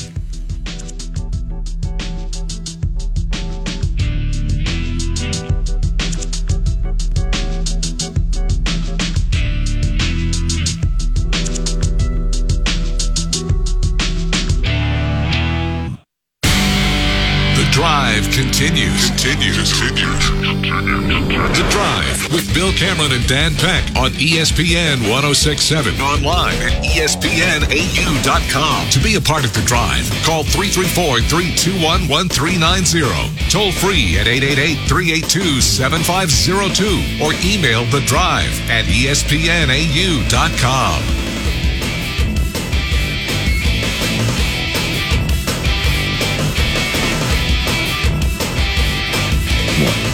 Welcome back into the drive. Final 25 minutes here on this Thursday.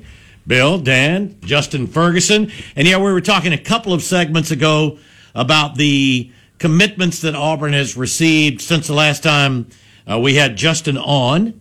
And uh, you talked about Carmelo English, the receiver from Carver. Well, uh, just a little west of us, uh, Auburn picking up a big commitment at running back in Jeremiah Cobb. Man, Jeremiah Cobb, a lot of fun uh, when you when you watch him on tape. Um, it, I don't care who you play against. I know some people be, ah, he plays three or whatever. One, I think that's overblown. Two, if you run for two thousand yards as a sophomore and as a junior against anybody, should get get a lot of people's attention. He's a really really good. And it, it, the thing about him that I like on film is that he's very fluid.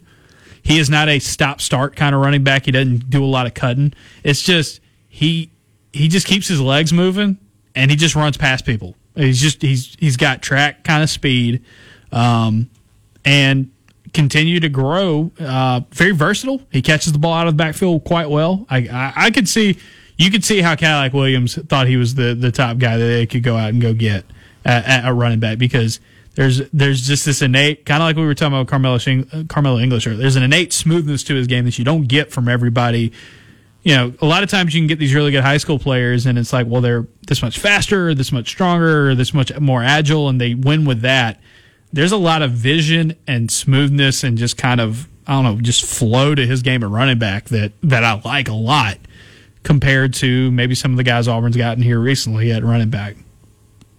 No, and, and Auburn has shown a willingness to play running backs pretty early in their careers. It's the easiest. And It's this the easiest position to, to play immediately in college football. If this is if this is TJ if, if this is uh, Tank Bigsby's last year It'd be very surprising if it's not. as as a college football player, then that you would think I mean, even even if Jarquez Hunter's development continues, there could still be a competition. You need three. Yeah, I mean, you need three, and, there- and there could be there could be a competition as far as who's the lead dog and, and things like that. So, uh, so yeah, I think it's it's a it's a promising development for Auburn uh, that Jeremiah Cobb look, looks to be an addition at running back for, for 2023 because he could be out there very very early. Uh, you know, re- regardless of, of who else is on that team. Yeah, doesn't doesn't do a lot of juking, doesn't do a lot of cutting uh, on, on film, but it's just like he gets the ball and then it's like, well, no one's tackling him. He's just pat. He's just running past all everybody else, and that's pretty. That, that, that's pretty impressive to watch because it's not, you know, it, it, it just looks different. I guess that's the best way. Him and Carmelo English, I think that's a good thing that identifies with. It just, just look different. You can watch a kid's highlight tape and you can see all the big crazy stuff. And and Jeremiah Cobb has some crazy plays and and, cra- and crazy good stats for sure. But it's just there's just something about him that I that I that I think that uh, can translate really well, really quickly into the, into college ball. No question. I mean, those are those were two nice pickups. The concern for Auburn fans is they're two of just four at this point. They're really good pickups. This is a good foundation. Um, you know, I think the, the average recruiting ranking right now for Auburn of those guys that's close to a top ten level class. Yes. It's just you got to get more of them. Um, but my thing about it is the only thing that's going to fix Auburn recruiting is is the only thing that can fix Bryan Harsin's track at Auburn and his and his they're just winning football games. Last year's the first time he's ever had a losing season. Yeah. And that's the thing. It's like you got to get people to buy in, right? There's a lot of folks looking around and getting wait and see for Auburn. And we saw last season that this staff closed well in the recruiting class, right? Or on the December signing Right. period. They went from a bad spot to a pretty good spot. Um, and they did that And they did that off off of a four four, game losing, losing streak at that point. Now, Of course, of course, the last one of those four was was a pretty impressive performance. and the other it thing the is that what happened earlier this year is a huge hurdle. Yes, But it's a hurdle that can be overcome by winning. And that's the only I thing that's going to overcome it. I still think though, Justin, they need to add a couple of more guys. They do. before they get started with fall because you, practice. 'cause you don't want to get into a spot where you get to the end of your cycle and it's like most of the major players have already made a made their decisions. yeah, Now, you, don't- you don't want everybody else being at least sixty percent full, and you've got five. If you go well, if you go into the season with four commitments for for the class of 2023, uh, it's fair to wonder how many high school commitments you're gonna you're gonna ultimately finish with because it probably. I mean, look, maybe you, you can, maybe you, can- get 15 flip- more you can- kids. yeah, to, I was going to say you can flip a few. Uh, You flip yeah, 15? You, you, you don't want it. Yeah, you, you don't want And you your don't future flip. Depending don't have to on flip all flipping them, everybody. yeah. just yeah. it just feels like that could be you know a, a way to sort of yeah. they got 19 last year, and I can't remember what they had. Uh, they they caught fire late. Yeah, they did. I mean, I think they were. I think they were at around eight or eight to ten or so and- at this point a year ago. And I'll be honest, like as good as the players they've gotten right now, kind of impressed a little bit at that they've been able to get them because how easy is it right now to recruit against Auburn? oh, absolutely. It's, it's Aub- So Auburn's what one have the they said to to the- recruit against? What have they said and what have they done to get these guys to commit? Because these are dudes who could play at other places. Oh yes. Right. and- and Jeremiah when you- Jeremiah Cobb, Clemson wanted him, right? Mm-hmm. Uh, you know, Michigan uh, was after a couple of like. uh, There's there's some really good players And out they there. and they both shouted out their position coaches as big reasons why they're coming. Carmelo English. I mean, Auburn was you know, by by reports, Auburn was not a factor in Carmelo English's recruiting uh, when when when Ike Hilliard got hired, and now he's he's committed uh, to Auburn. And, in look, the case of things- Jeremiah Cobb, there's there's clearly you know Cadillac Williams played a big role. And look, if things go south for Auburn in the fall, and this staff is not the same, whether that's head coach on down or other pieces, by the end, a commitment's a commitment. You can decommit. You can flip easily, right? Like so. I'm not saying these guys are the, those type of players. By the way, like Carmelo English, Jeremiah Cobb, you know, uh, you know, Ter- uh, Terrence Love and uh, and Braden Joyner. Those guys are going to continue to get recruited by by other folks, but it's like they're not married to Auburn at this point, right? You know, if things go badly, they can flip. But the fact that they have done it, Right. That they, they, there there was no obligation. There was no reason No. that they had to. No, and, and I don't. I mean, I don't think it's necessarily fair to say uh, not having very many commitments for the upcoming class is a sign that things aren't going well for the program. At the same time, there's only one a sign that things are. Well, there's only one school that has fewer commitments for the class of 2023 in the Power Five than Auburn, and it's Arizona State. So maybe there's maybe there is a sign that you know it- it's not. That's not, because they can't recruit. That's- like legally. by Florida, you know how many by law. you know how many Florida Billy, has? Billy Napier's got One more. Yeah, Billy, Billy Napier's Florida has also five. And and there's I mean, didn't But he, have, every but but didn't he have to put out like an apology letter or something? What what was that? what was no, that he- about? People had reminders like his his opening press conference is like, "Hey, it's gonna be a process, guys." Like, They don't want to hear that though. no. Well, if you don't want to hear that it's going to take, it's going to be about the process and the build, and, and it's going to take away uh, a time for us to get to where we want to be. Don't hire the guy that worked for Nick Saban because that's what he's going to do. That's what all these dudes do, right? You know, it, it, Should have waited a few weeks and hired Urban. Kirby Smart had a rough year one at Georgia by Georgia standards. Like, if you don't want to do that, got- I mean, the thing is, and the people that want to, the people that want to criticize. at least I think people knew when Auburn hired Bryan Harsin it was going to be a build. He's very different than Gus Malzahn. Well, Things no, are going to be they, changed. They didn't have any idea because nobody knew anything at all about him. True. They at least that's the thing. I think that, and that's something that has been held against him, and that's not his fault. They didn't know more about him. They knew more about guys who had been assistants under other SEC coaches. Yeah, I think with the thing with Napier, what he what Napier did at Lafayette because he inherited Lafayette's usually a decent school in the Sun Belt, but like he walked into a mess at uh, at, at at Lafayette. Like that was, you know, And speaking of Arizona State, he took that head coaching job instead of staying as Herm Edwards' offense coordinator. Like Mm-hmm. he let he, he took that job as Louisiana to, to be the head coach of Louisiana. He was he Billy was, he- Napier- He, was Todd Graham's OC. In hindsight, what a great move that was. Well, Yeah. uh, Meanwhile, Yeah, oh, sure. meanwhile, uh, another former Arizona State guy, Kenny Dillingham, is probably thinking like, "Yeah, it's probably good that I didn't, I didn't hang around."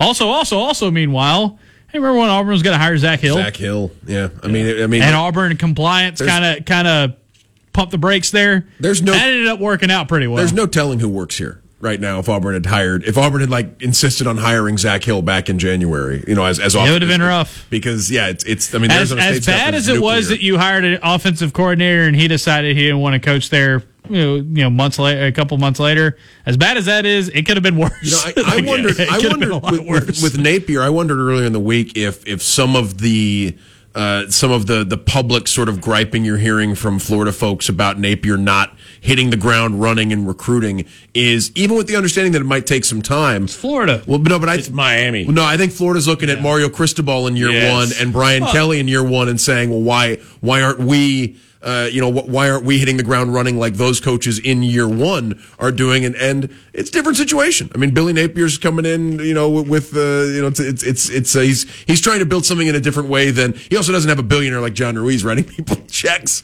down Right. in, down in Miami. And, uh, and so it's, uh, yeah, I think, I think part of Florida's fan base is pretty fickle. I- I wonder it's, if- it's pretty divided. yeah, I think part of it has to do with seeing some other coaches in year one not going through what Billy Napier. Where, as we know in the history of Miami football, they can pass the plate better than anybody, and they can get everybody on board pretty quickly. Yeah, and things can also go south. Yeah, they really, can. really quickly. I mean, I personally For a place that's I already think- pretty south. Like I like I think Texas A and M is going to be good, obviously because they're recruiting really really well. Eventually, I still have my doubts about Jimbo Fisher. I always will. I'm in believe it when I see it mode about about Texas A and M. I think it's going to be quite funny when Miami does all of this and still goes eight and four every year, or seven and five. oh yeah, yeah, and if they're losing, I mean, if they're It's if a they're little not a different. the, it's a little different. Face uh, the ACC is a different beast than the Pac-12. Oh, no doubt. And I think Mario Cristobal is a great recruiter. He obviously can do that. But there were a lot of criticisms about him at Oregon about how he was as an X's and O's guy, as an in-game manager. And the, and the step up. There's a step up there at Miami, especially now that they're not doing this whole divisional thing. Because Miami had it made. Miami, the AC Miami was in the weak division. The ACC is the Pac-12 with Clemson. All right, let's let's let's No. not. I, I don't No. know. I know there's a world difference. You think? Yeah. The Have you seen Have you seen how North Carolina recruits? I know, but I mean, I mean, Have you seen- I mean, like, they've got some good- USC and. Washington have had their their moments as solid recruiting programs too. I mean, I, don't, I I would say Clemson's the big difference. There's not a Clemson equivalent right now in No. in the Pac-12. Second best team in the ACC In the is past- not that much better than than the than the past- Pac-12's programs. In the past decade, what's the difference between USC and Florida State? Ooh. USC's got more buzz right now. That's about it. Yeah, but I mean, let's let's excuse. They've also kind of fallen flat on their faces, and State's but excuse excusing Clemson, USC's like had a 10 win season a whole lot more recently than. than Eh, Florida. yeah, I mean USC almost made the playoff in 17. Oregon and Washington have both made the playoff in the era. Oregon went to the college football national championship. Washington had it a long time ago. That's like that. That's like saying we should give Michigan State credit for making the I, know, playoffs. I just I would say that be, if you like if you acknowledging Clemson, acknowledging there's not a Clemson equivalent, I would say the ACC is remarkably similar to what Mario Cristobal was dealing with in, at, at, when he was at. When he I was don't Oregon. think so because they actually have football players over here. They actually recruit them. North Carolina, North Carolina is very. cl- That was a team Miami has to play every year, or he did. North Carolina's North Carolina's there. I don't know. Notre I- Dame also plays in that league. Notre Dame kind of plays in the AC. Yeah. The other thing is that what I've seen, especially last season from Pitt's offense, I haven't seen in the in the Pac-12 in a minute. In terms of just oh, they're bashing people and they're and they're and they're looking good while they do it. It's, I think we, you know. It'll be a pretty no. Well, it'll be, Utah, back to, getting Utah, back to your point, and- Utah, and Utah, there's also Utah. Right. Here's the thing: Utah has been the most consistent program in the Pac-12. Yeah, and I would say Utah over the last decade has been probably better than you know any USC. outside of outside of Clemson. It says I mean, Oregon. I mean, pick pick the ACC program that's been better than Utah over the last five six years outside of Clemson.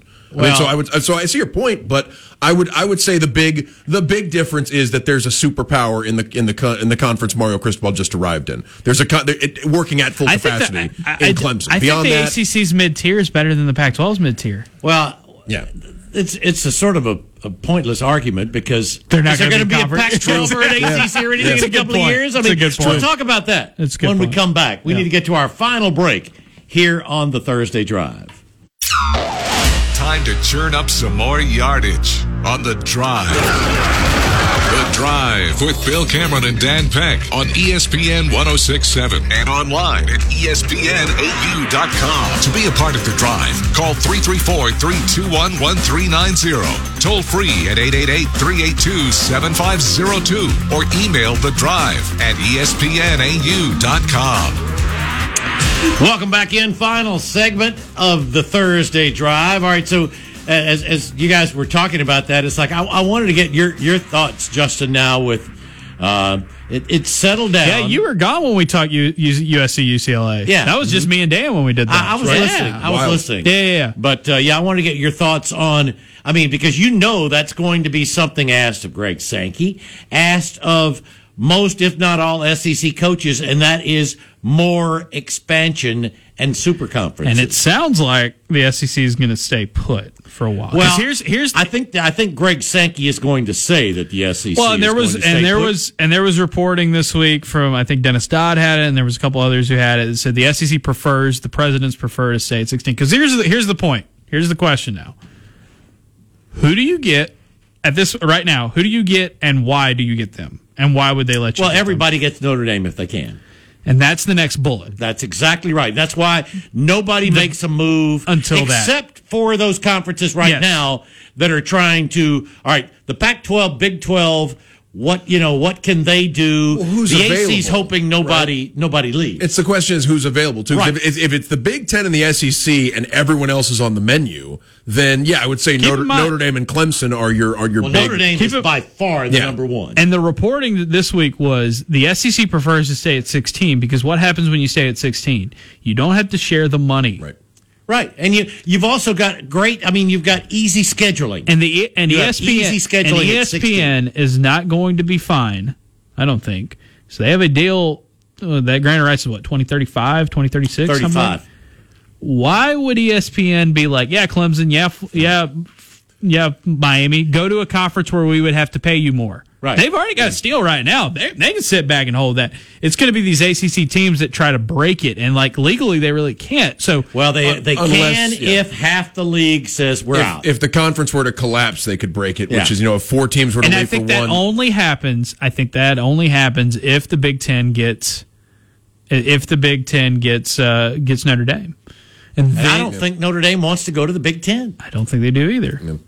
Well, the the Notre Dame They question, love their independence. The Notre and they Dame- should. yeah. They're one of the mm-hmm. only. They're the, one of the only schools in America that could pull this off. It's another one of the money questions though with Notre Dame is is is Notre Dame. Do they love their independence so much that they would take also Forfeit eighty million dollars they, or more they per would take year. a, a lot less in television revenue than And a I Big think- Ten team or an SEC team. and would. I and I think part of that. I think in a domino effect kind of, kind of way, I think Notre Dame's going to save the ACC because if they don't They are jump right now. if they don't jump and they continue this relationship with them, if they don't jump, the ACC can still skate and still have Clemson and Florida State and Miami and the Carolina schools and and all that. They can all still stay in the boat. And so it's like I USC and UCLA jumping to the Big Ten was definitely the Big Ten being like, we don't want to stay at 16. If the SEC's at 16, we want to be at 16. We want to have near the same money. We want to swing as heavy as them. The the the demise of all the other conferences and then the super conference era begins when another one is pulled. And I think Clemson and I think Florida State and I think Miami would be those teams that would move the needle. But there's really not much of a reason for them to do that right now. You know, or, or a reason for them to be like, yeah, that's cool, that's fine, let's go do Those it. are the now everyone would have to join, and it's like, do does the SEC? The SEC has no incentive. The schools currently in the SEC really have no incentive to say, yes, let's bring in a few more teams and let's divide this money No, up even no, more. not no un- unless unless Notre Dame goes to the Big Ten. Yeah, because the, the pie's not getting bigger unless the television unless Or- the or the television Big network. Ten- because that was the story with the Big Ten was Right. that adding USC and UCLA made the pie larger for a broadcast deal, So and get- therefore you're you're you know you're taking you're look- cutting them into the pie, but the pie itself is bigger. I, there's no guarantee that if the SEC went and added ACC No, teams, you don't want to cut up the same pie into more pieces. Exactly, and there's no guarantee the pie would get larger unless E ESPN really you know th- that would be a and the ESPN's already getting those teams at a cut rate. that would be a collaboration. So you know that would be something something to see later. What we wondered about. And, and and even the, and you're not really picking off any Big Twelve teams Right. at this point. The- like who? I mean, Oklahoma State's had success, but they're not Yeah. a needle mover as a football program. Oklahoma and State. they're- yeah, Oklahoma State would be a would be a South Carolina. yeah, I mean, so so there's um, And Arkansas. And, I mean, and and they they've Maybe had, not even that. They've had they've had success in the Big Twelve, but yeah, I mean, I think it's fair to wonder what kind of you know what what what Yeah. you'd be getting if Oklahoma State, Oklahoma State would be a South Carolina in the SEC. Where you're just like they're here, they're new ish, and it's like thanks. Yeah, they'd be a little more than a South Carolina, but Maybe a little more more in Arkansas. Justin has no use for programs west of the Mississippi River, Bill. That sounds like No, LSU, LSU, Okay, they, Oh, okay. Texas? As long as you're in the Southeastern Conference. Baton No, Rouge. That's right. It feels like cheating. Justin Bennett, it, it's great. Name Uh, a Big Ten West team I'm supposed to care about.